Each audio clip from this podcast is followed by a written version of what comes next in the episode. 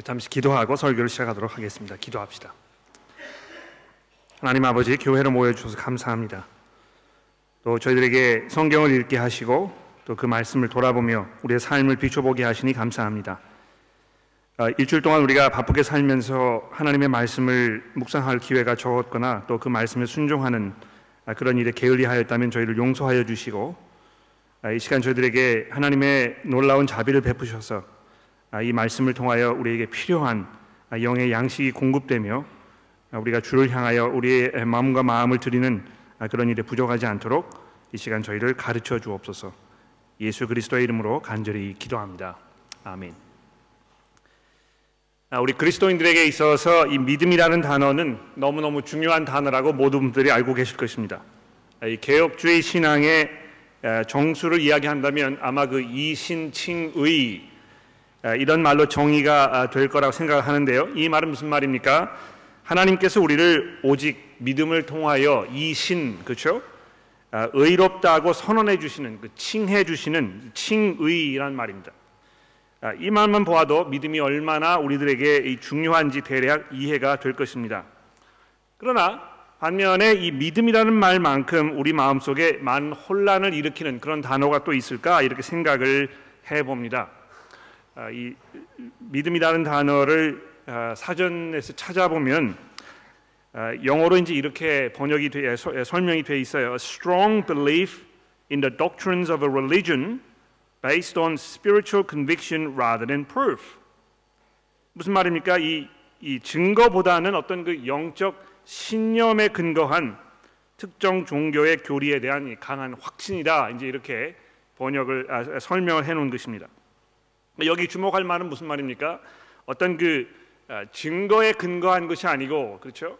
그냥 그 영적인 어떤 그 신념 아, 여기에 근거한 것이다 이렇게 우리에게 설명하고 있는데 이것은 아, 이 성경이 이야기하는 믿음과는 전혀 무관한 이 성경이 이렇게 우리의 믿음을 설명하고 있지 않은데 세상 사람들이 이 믿음이라는 단어를 이렇게 이해하고 있다고 우리가 생각하는 것입니다.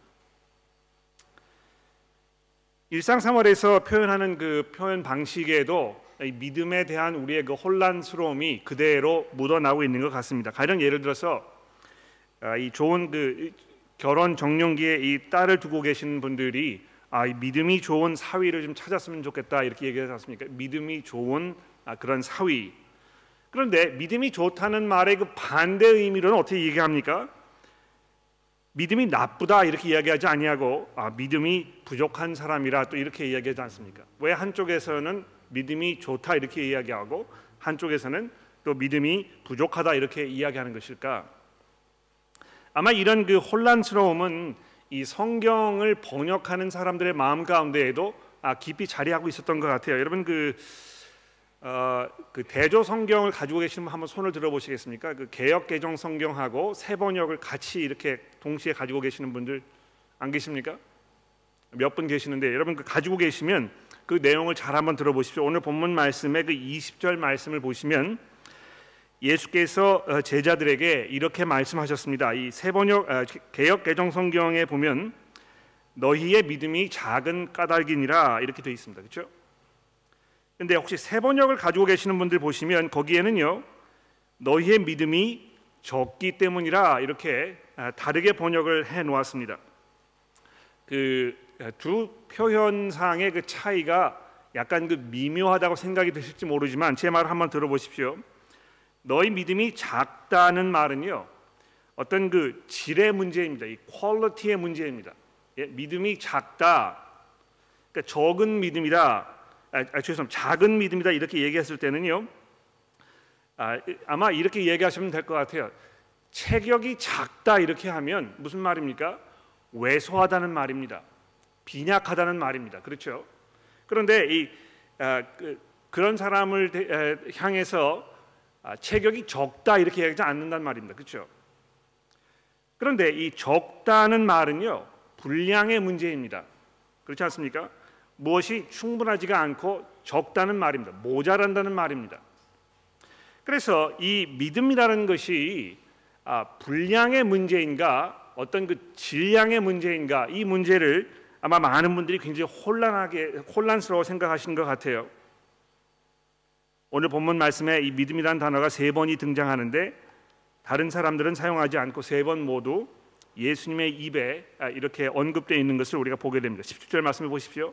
믿음이 없고 패역한 세대여 예수께서 이렇게 말씀하셨습니다. 또 20절에 보시면 너희 믿음이 작은 까닭이니라 만일 너희에게 믿음이 겨자씨 하나만큼 있어도 이렇게 해서 오늘 본문 말씀에 이 믿음이라는 단어가 세 번 등장하는 것을 볼 수 있는데요.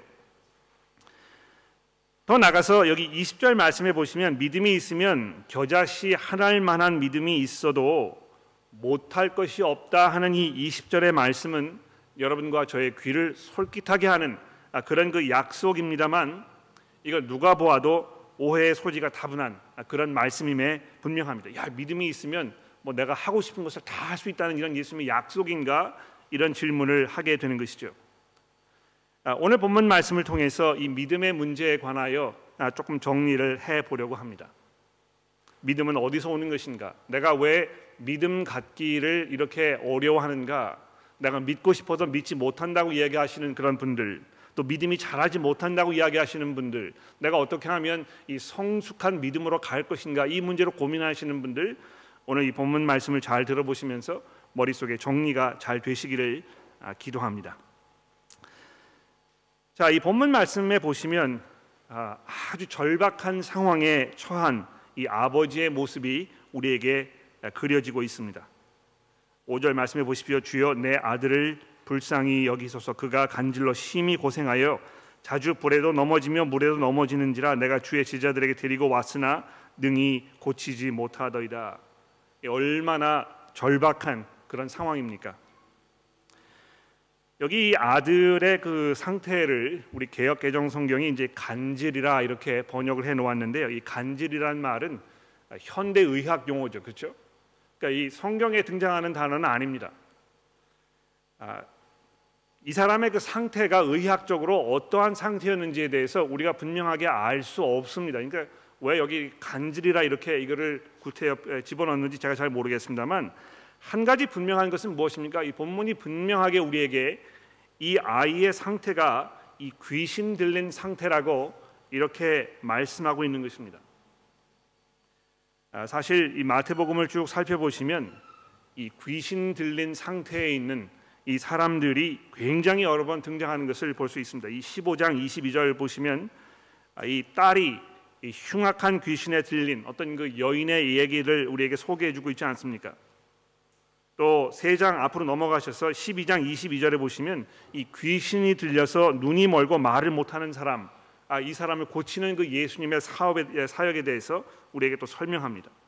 또 좀 더 앞으로 나가셔서 아, 9장 33절에 보시면 이 귀신이 들려서 말을 하지 못하는 이런 사람에 대해서 아, 아, 본문이 우리에게 설명을 해주고 있습니다. 이 마태복음 쭉 이렇게 읽어보면 이 귀신 들려서 아, 이 어찌할 바를 모르는 이런 사람들의 이야기를 계속 우리에게 설명해주고 있는 것입니다. 어, 현대 의학을 이렇게 보면 아, 이 사람의 상태가 의학적으로 설명이 되고 또 의학적인 방법으로 그 사람의 상태를 고치고 아, 이런 그 일들을 우리가 아, 뭐 매일매일 보게 되지 않습니까? 그런데 어떤 경우에는 이것이 의학적으로 해결될 수 없는 그런 일들이 분명히 있다는 것입니다. 그렇죠? 귀신 들린 상태에 대해서 성경이 분명히 이야기하고 있는데요. 아, 이것이 현대 사회에 불가능한 일이라고 저 생각하지 않습니다. 아, 지금도 이 귀신 들린 사람이 있을 수 있다는 것입니다. 그런데 제가 한 가지 분명하게 말씀드릴 수 있는 것은요. 그리스도인이면 예, 하나님의 성령께서 여러분의 삶 가운데 임재하셔서 예수 그리스도를 구주로 고백하시는 분이시면 절대로 귀신 들릴 일이 없습니다. 아, 이것을 잘 이해하시는 게 필요한 것 같아요. 여러분 예수를 구주로 고백하고 계십니까? 그것은 성령께서 여러분의 삶 가운데 강하게 역사하시고 계신다는 그 증거이고 성령께서 여러분의 삶 가운데 계시다면 귀신이 거기에 들어가서 성령을 몰아내거나 성령을 제압하거나 이렇게 해서 여러분이 이 귀신의 다스림 가운데 들어가도록 이렇게 내버려 두지 않는다는 것입니다.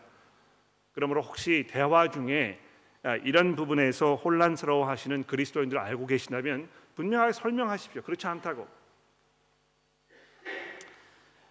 그런데 이 귀신 들린 이 사람이 지금 그 제자들 앞에 나왔는데요. 제자들이 아무런 일도 할 수 없는 이런 상태에 대해서 지금 본문이 얘기해 주고 있습니다. 아버지가 해줄 수 있는 것이 아무것도 없었던 것입니다. 제자들도 해줄 수 있는 일이 없었습니다. 아, 좀 안타깝죠. 아, 그렇죠? 아, 여러분 그 10장 1절에 보시면 예수께서 이 제자들을 부르시면서 그 제자들에게 이 귀신 쫓는 능력, 예, 복음을 선포하고 병자들을 고치고 귀신들을 쫓아내는 이런 능력을 분명히 주셔서 그들이 직접 이런 그 능력을 행사했는데도 불구하고 불과 몇 장 넘어가서 오늘 본문 말씀에 이런 상황이 벌어졌을 때 아무런 그 조치도 취할 수 없는 이런 무기력한 상태에 대해서 얘기하고 있는 것입니다. 얼마나 그 아버지가 절망 속에 있었고 절박한 심정으로 이 자리에 나와 있었겠습니까? 아, 아마 여기에서 이 믿음이라는 것이 무엇인지 우리에게 부분적인 설명이 주어지고 있는 것 같아요. 예, 하나님을 향하여 예수 그리스도를 향하여 이 믿음을 갖는다는 것이 마태의 이 생각 속에 특히 신약 성경의 저자들의 마음 가운데 무엇을 의미하고 있겠습니까? 내가 할 수 있는 것은 아무것도 없는 그저 내가 할 수 있는 것이라고는 이렇게 절박한 심정으로 그저 나와서 하나님께 내 자신을 온전하게 맡기는 이 문제를 내 힘으로 해결하려고 하거나 또는 더 나아가서 나에게는 문제가 그렇게 심각하지 않다고 생각하거나 이런 상황을 다 저버리고요. 나의 이 절박한 상황 속에서 내가 할 수 있는 이 뭐 아무런 일이 없다는 것을 고백하고 그저 이 간절한 마음으로 내 아들을 좀 불쌍히 여겨 주옵소서. 아, 이렇게 하는 것이 성경이 말하는 그 믿음의 참 모습이라는 것입니다. 그러니까 이 믿음이라는 것은 어떤 그 단순한 이해만을 얘기하는 것이 아닌 것 같아요. 여러분 뭐 우리 교회에서 이제 종종 그런 이야기를 제가 많이 듣습니다. 아, 이 교회 성도들이 성경을 많이 아는데 지식이 많이 있는데 아 그것이 이렇게 삶 속에 잘 적용이 되지 않는 것 같다. 아, 여러분을 이야기하는 것입니까 지금? 여러분의 삶을 한번 잘 돌아보십시오. 내가 성경을 많이 이해하고 있고 이렇게 하지만 이것이 내 삶 속에 잘 적용이 되지 않아서 내가 이 지식으로만 점점 머리가 커지는 이런 삶을 살고 있는 것이 아닌지 한번 생각해 볼 필요가 있지 않겠습니까? 그런데 아, 믿음이 자라는 것은 뭘 말하는 것입니까?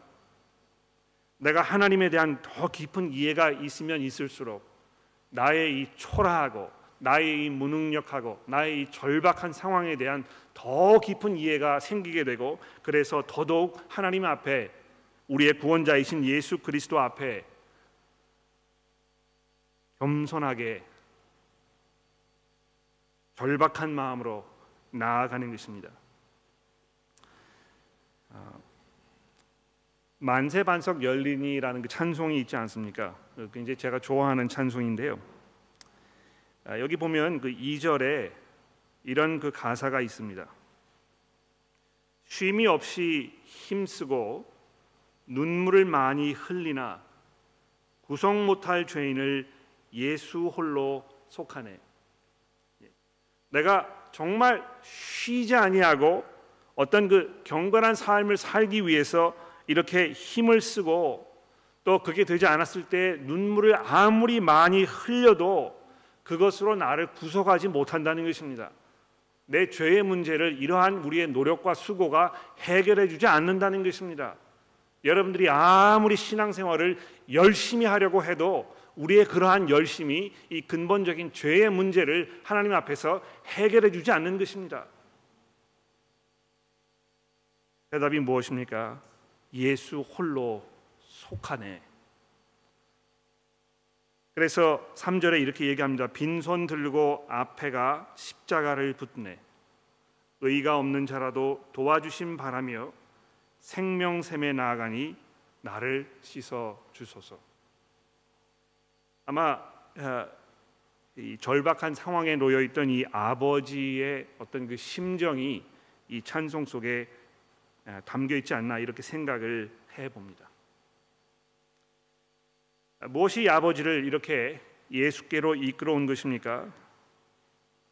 어, 한편으로 보면 정말 그 절망적인 상황이고 가망이 없고 소망이 없는 이런 그 처참한 상황입니다만 오히려 그것이 이 사람에게 은혜로 나타난 이 사람으로 하여금 온전한 마음으로 하나님 보시기에 합당한 모습으로 예수 그리스도 앞에 나아가도록 이렇게 한 것입니다. 물론 어떤 그 어려운 상황에 있는 절망적인 놓여, 절망적인 상황에 놓여 있는 모든 사람들에게 다 이런 모습이 주어지지는 않는 것 같아요. 예. 아, 자포자기하거나 또 이것이 마음속에 원망으로 가득 차거나 남에 대해서 어떤 그이 아, 분노하는 마음이 있거나 이런 것이 예, 사람들 어떤 기본적인 이 어려운 상황에 대한 그 반응 모습이 아닌가 생각합니다. 그런데 이 믿음이 생겼을 경우에 그렇지 않다는 것이죠. 오히려 자기의 이 파산한 상태, 자기의 이 절박한 상태를 온전하게 이해하게 되고 그래서 비로소 예수 그리스도 앞에 나아가서 자기의 이 영적 파산 상태를 고백하고 이제 저를 불쌍히 여겨 주옵소서. 이렇게 고백하게 되는 것입니다. 자, 근데 어, 이런 그 아버지의 절박한 상황에 대해서 제자들이 아무것들을 할 수 없는 이런 그 모습을 보시고 예수께서 어떻게 하셨습니까? 20절에 보시면 아, 이 믿음이 없고 이 패역한 아 17절입니다. 27절에 보시면 이 믿음이 없고 패역한 이 세대여 내가 얼마나 너희와 함께 있으며 얼마나 너희에게 너희를 참으리요 이를 내게 데려오라 이렇게 예수님께서 한탄하셨습니다. 아, 그 이렇게 잘못 읽으시면 아마 이 예수님께서 이 제자들의 어떤 그 무능력함 이것을 보시고 아, 그들을 향한 한탄의 말씀이 아닌가 아, 이렇게 오해하실 수 있을지 모르겠어요. 아, 근데 그렇지 않습니다. 왜냐하면 제자들은 믿음이 없는 이런 사람들이 아니었다는 것입니다. 20절에 그러니까 보십시오. 그들에게도 적기는 하지만 분명히 믿음이 있는 것에 대해서 예수님 말씀하지 않으셨습니까? 근데 여기 예수님께서 지금 이 믿음이 없고 패역한 이 세대여 이렇게 이야기하신 것은요. 거기에 있던 그 모든 사람들이 놓여 있는 그 상황 그 당시 그 사람들의 그런 그 처참한 모습 이것을 보시면서 말씀하신 것입니다. 예? 아, 사탄의 어떤 그 권세 아래 놓여 있어도 거기에서 벗어날 수 없는 또 오히려 하나님 앞에 이 믿음으로 나아가지 아니하고 그저 그런 그 죄와 사망의 권세 아래서 신음하면서 절망 가운데 살고 있는 그 사람들의 이 안타까운 모습 이런 것을 보시면서 예수께서 이 믿음이 없고 이 패역한 세대여 이렇게 말씀하셨다는 것입니다. 아, 이 패역이라는 말이 굉장히 무서운 말이죠, 그렇죠? 아, 옆에 있는 사람에게 이 패역한 사람아 이렇게 얘기하면 어, 무슨 말입니까? 당신은 이 사람으로서 마땅히 해야 할 도리에 어긋나고 이 순리를 거슬러서 아주 불순한 이런 상태에 있는 사람이라는 것을 얘기하는 것입니다. 함부로 이 패역한 사람이라고 얘기하면 안 되겠죠. 아, 그 개역 개정 성경이 이제 그 패역이라 이렇게 아, 번역해 놓았는데 아마 그 거기 담겨 있는 그 근본적인 의미는 이 삐뚤어진 아, 그런 그 세대라고 얘기하는 것 같아요. 예. 그러니까 올바로 가지 아니하고 삐딱한 것입니다. 믿음이 없기 때문에요. 모든 것을 이 삐뚤어진 시각으로 보고 이것을 트위스트하고 뒤틀려고 하고 어떻게 해서든지 간에 아, 이 그 정도로 가지 않으려고 하는 이 사람들을 말하는 것입니다. 아마 이 세상을 살고 있는 예수를 믿지 아니하는 우리 주변에 있는 일반적인 이 세상 사람들의 그 상태를 말하는 것입니다. 믿음이 없고 패역한 삐뚤어진 이런 사람들이 우리 주변에 얼마나 많이 있습니까? 오늘의 그 영적 상태를 말하는 것이죠, 그렇죠? 그러니까 사람들이 어, 점점 점점 뭐 하나님께로부터 멀어지고 점점 점점 세속화되어 가고 점점 점점 하나님의 말씀으로부터 멀어져 가고 이러한 상황을 우리가 돌아보았을 때이 이 현실을 바라보면서 아마 예수께서 이렇게 말씀하실 것 같아요. 이 믿음이 없고 이 패역한 세대요. 어, 세상 사람들이 자기 자신을 이해하고 자기 자신을 평가하고 또 다른 사람을 이해하고 다른 사람을 평가하고 이 세상을 바라보는 이런 시각에서 점점 점점 믿음이 없는 더 이상 믿음에 의존하지 않는 이런 시대가 되어, 가고 있습니다. 그러니까 우리 그리스도인들이 더 각성하고 더 영적으로 깨어 있어야 할 것 같아요. 예. 그런 그 물결이 막 몰려오고 있기 때문에요.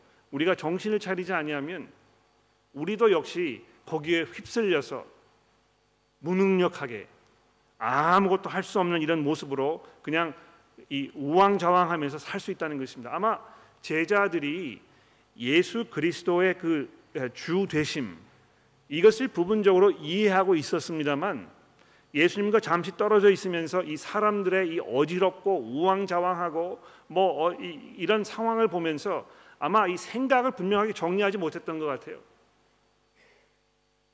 순간적으로 이 믿음이 없고 이 패역한 이 사람들의 그 휩쓸림에 아, 그 무리에 휩쓸려 가지고 자기의 정체성을 잃어버리는 이런 상황이 벌어지지 않았나 이렇게 생각합니다.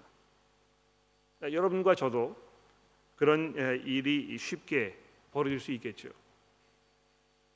아, 하나님의 말씀을 가차히 하지 아니하고 나의 사고력, 어떤 나의 그 생활 패턴 이런 것들이 하나님의 말씀으로 다스려지지 아니하고 그저 어, 뭐이 아, 내가 보고 있는 그 드라마 또 읽고 있는 책, 또 내가 이 많은 시간을 보내는 내 주변의 친구들 이런 사람들의 생각과 삶의 모습을 보면서 생각이 혼란스러워지고 정리가 되지 아니하고 우왕좌왕하는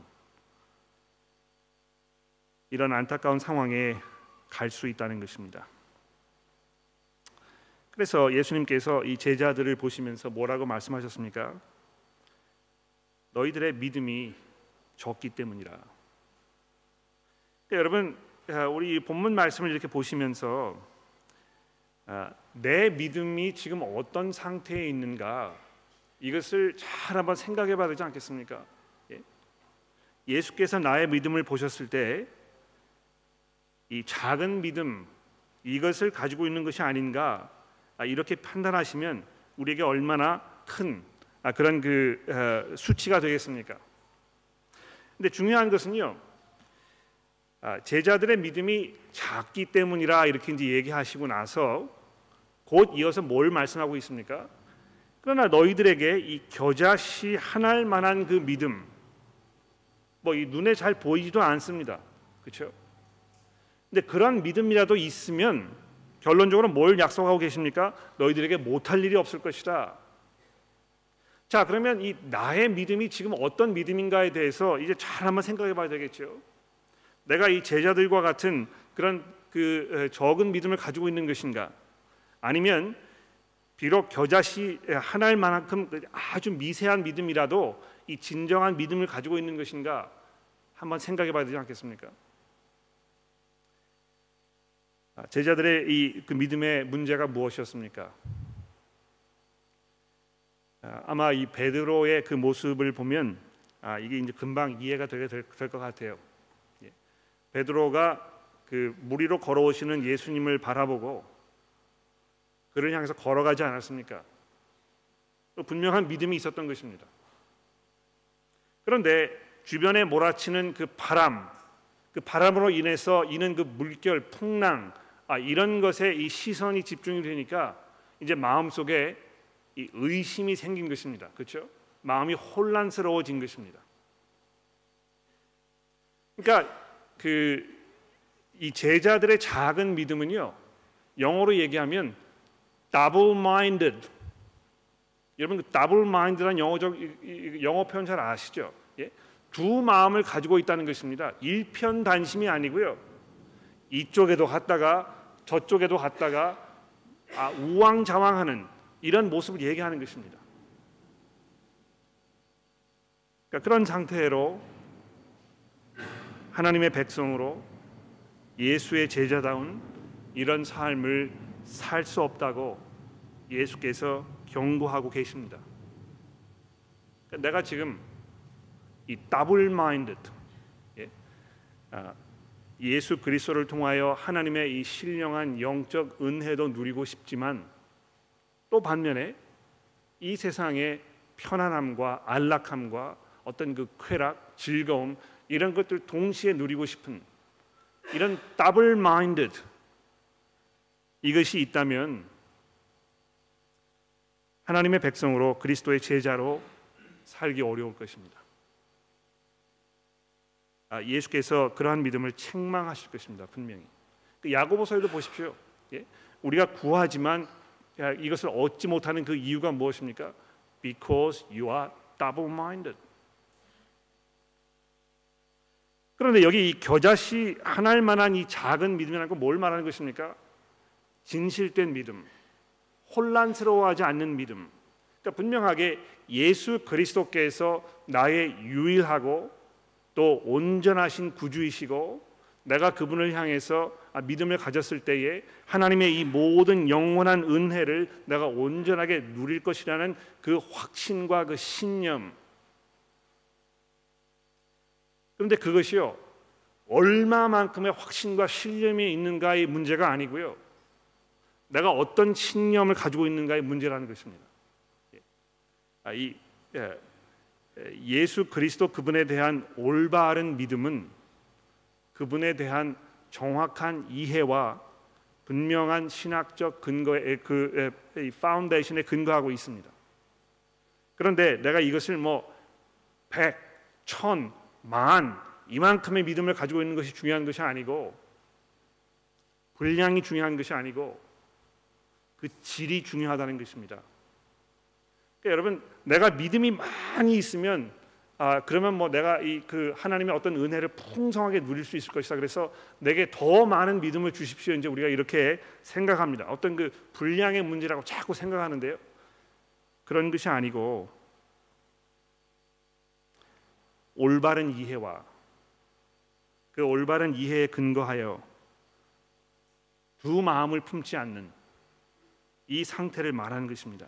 근데 여러분 이 제자들의 모습을 보십시오.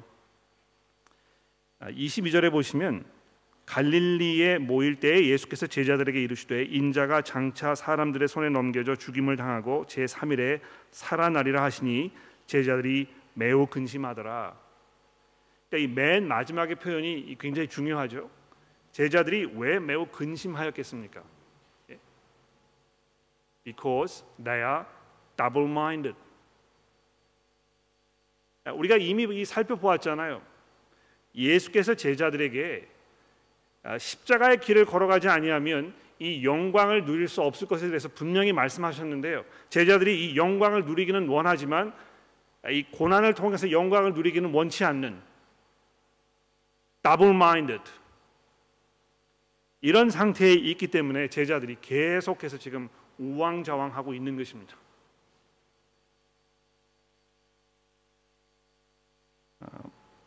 그런 믿음을 가지고 있으면 즉 우왕좌왕하지 않는 믿음을 가지고 있으면 예수님 뭐라고 약속하십니까? 못할 일이 없다. 아, 이 산을 명하여 저리로 옮기라고 하여도 옮겨질 것이다. 이렇게 말씀하고 계십니다. 아마 어떤 그 은유적인 표현인 것 같아요. 예? 산을 이쪽에서 명하여 가지고 저리로 옮기라고 하는 것은요. 뭘 말하는 것이겠습니까? 불가능한 걸 얘기하는 것이잖아요. 예. 아 근데 아, 겨자씨 하나일 만한 믿음이 있다면 그 사람에게는 불가능한 일이 없다는 것입니다. 자, 근데 이 굉장히 오해 소지가 있는 아, 그런 그 약속인 것 같아요. 이 아, 그렇다면 우리가 하고 싶은 것을 다 할 수 있는 어떤 그 초능력을 갖게 된다는 것인가? 그럴 리가 없겠죠. 그렇죠? 실망스러우십니까? 믿음을 가지면 못할 일이 없다고 했는데 이 믿음을 통해서 좀 뭐 사업도 이렇게 막 번창하고 내가 이 만수무강하고 이랬으면 좋겠는데 아, 그런 걸 얘기하는 것이 아닌가? 아, 예수님께서 원래 그것을 약속한 것이 아니라는 것입니다. 그렇죠? 겨자씨만한 그 작은 믿음이라도 가지고 있으면 어떻게 되겠습니까? 그 사람이 더블 마인드가 아니기 때문에요. 마음이 아주 분명하기 때문에요. 하나님께서 무엇을 원하시고 계획하셔서 이루려고 작정하셨는지 잘 알고 있는 것입니다. 무엇입니까? 예수 그리스도를 통하여 이 폐역하고 믿음이 없는 이 세상을 들어 엎으시고 하나님의 새 나라와 하나님의 영원하신 왕국을 이 땅에 완성하실 것이지 않습니까? 그분께서 부활하셔서 여러분과 저와 같은 이 초라한 사람들에게 그리스도의 부활의 영광의 몸을 입히셔서 여러분과 제가 영원토록 하나님의 나라에서 그 영원한 권세를 누리면서 살게 될 것이라는 이 성경의 약속이 아주 분명하지 않습니까? 이것이 여러분의 마음 가운데 분명하게 잘 자리하고 있습니까? 그렇다면 그 사람에게는요 분명히 하나님께서 무엇을 계획하고 원하셨는지 알고 있고 그분의 계획과 그분의 뜻이 이루어질 것을 분명하게 알고 있을 것입니다. 예수님께서 이런 이야기를 하시고 나서 죽임을 당하고 3일 후에 살아나야 될 것에 대해서 이야기하신 이것이 아주 결정적이라고 생각해요. 죽임을 당하고 3일 만에 살아나는 일이 세상에 어디 있습니까? 이런 사람을 보신 적이 있습니까? 예, 죽어서 땅에 묻혀가지고요 흙이 다 덮여져서 3일이나 지났는데 거기에서 이것을 뚫고 올라오는 사람을 보신 적이 있습니까? 그러나 하나님의 나라를 이해하고 하나님의 약속을 이해하고 그 약속이 예수 그리스도 그분을 통하여 우리의 것이 될 것이라는 이런 분명한 그 이해가 있는 사람에게는요 예수 그리스도의 부활도 가능하다는 것입니다. 그분의 부활을 통해서 여러분과 저의 부활도 가능하게 될 것입니다. 마치 우리의 삶이요 이 세상에 있는 이 육신의 삶이 전부인 것처럼 그래서 그것을 위하여 나의 가진 모든 것들을 다 쏟아넣고 거기에 마치 나의 행복과 나의 안녕이 다 걸려 있는 것처럼 생각하는 이런 그 더블 마인드니스 여기에서 우리가 벗어나야 하는 것입니다. 영원한 하나님의 나라가 우리에게 약속되어 있다는 것을 자그마한 그 분량만큼의 어떤 그 믿음이라도 가지면서 확신하고 있다면 예수께서 여러분과 저를 죽은 자 가운데서 살리셔서 그리스도의 그 영광의 자리에 초대하실 것입니다. 사랑하는 교우 여러분, 우리의 믿음을 이 시간 돌아봅니다. 아, 내가 원하는 것, 내가 바라는 것을 하나님께서 내 소원대로 다 들어달라고 요구하며 내가 요구한 대로 나에게 주실 것이라고 확신하는 그런 미신적이고 착각적인 이 오해 만연한 그 어리석음에서 벗어나십시오. 우리의 신앙생활은 우리가 원하는 것을 하나님께로부터 얻는 것이 아니고요. 예수 그리스도 그분을 온전히 이해하고 하나님께서 그분을 통하여 우리에게 이루시려고 하는 그것을 이해하여 거기에 맞추어서 우리의 삶을 순종하며 살아가면서 기다리고 인내하는 것입니다. 그 믿음이 우리에게 주어졌을 때 우리에게는 이루지 못할 죽음마저도 넘어서고 부활의 이 은혜에 동참하는 이런 놀라운 일이 주어질 것입니다. 기도하겠습니다. 하나님 아버지, 혹시 저희들의 삶 가운데 세상을 향하여 또 동시에 하나님을 향하여 우리의 생각과 우리의 모든 것들이 분산되어 있는 이런 상태에 있지 않은지 돌아보게 하여 주옵소서. 예수께서 그 자리에 있던 사람들을 바라보시면서 믿음이 없고 이 폐역한 세대여라고 한탄하셨었는데 아, 이 세상 사람들이 그렇게 살고 있지만 혹시 저희들도 순간적으로 그런 분위기에 휩싸여서 지내고 있지 않은지 돌아보게 됩니다. 아, 그렇다면 저희를 용서하여 주시고 저희들의 믿음을 아, 다시 재정비하여 영원하신 하나님의 나라에 대한 소망과 그 약속을 우리 마음 가운데 다시 다질 수 있도록 저희를 도와주옵소서. 그리스도께서 부활하셔서 이 세와 내 세의 영원하신 하나님의 아들이 되셨다는 것을 우리가 믿음으로 고백하며 거기에 맞추어 그것을 위하여 우리의 삶을 살도록 저희를 도와주시고 우리의 삶이 아, 그것에 의거하여 정리되며 또 규모가 다시 아, 짜여지며 우리의 나아가는 방향과 우리의 원하는 것들이 재정비되는 이런 놀라운 변화들이 우리 삶 속에 일어나도록 저희를 도와주옵소서. 우리의 구주이신 예수 그리스도의 이름으로 기도합니다.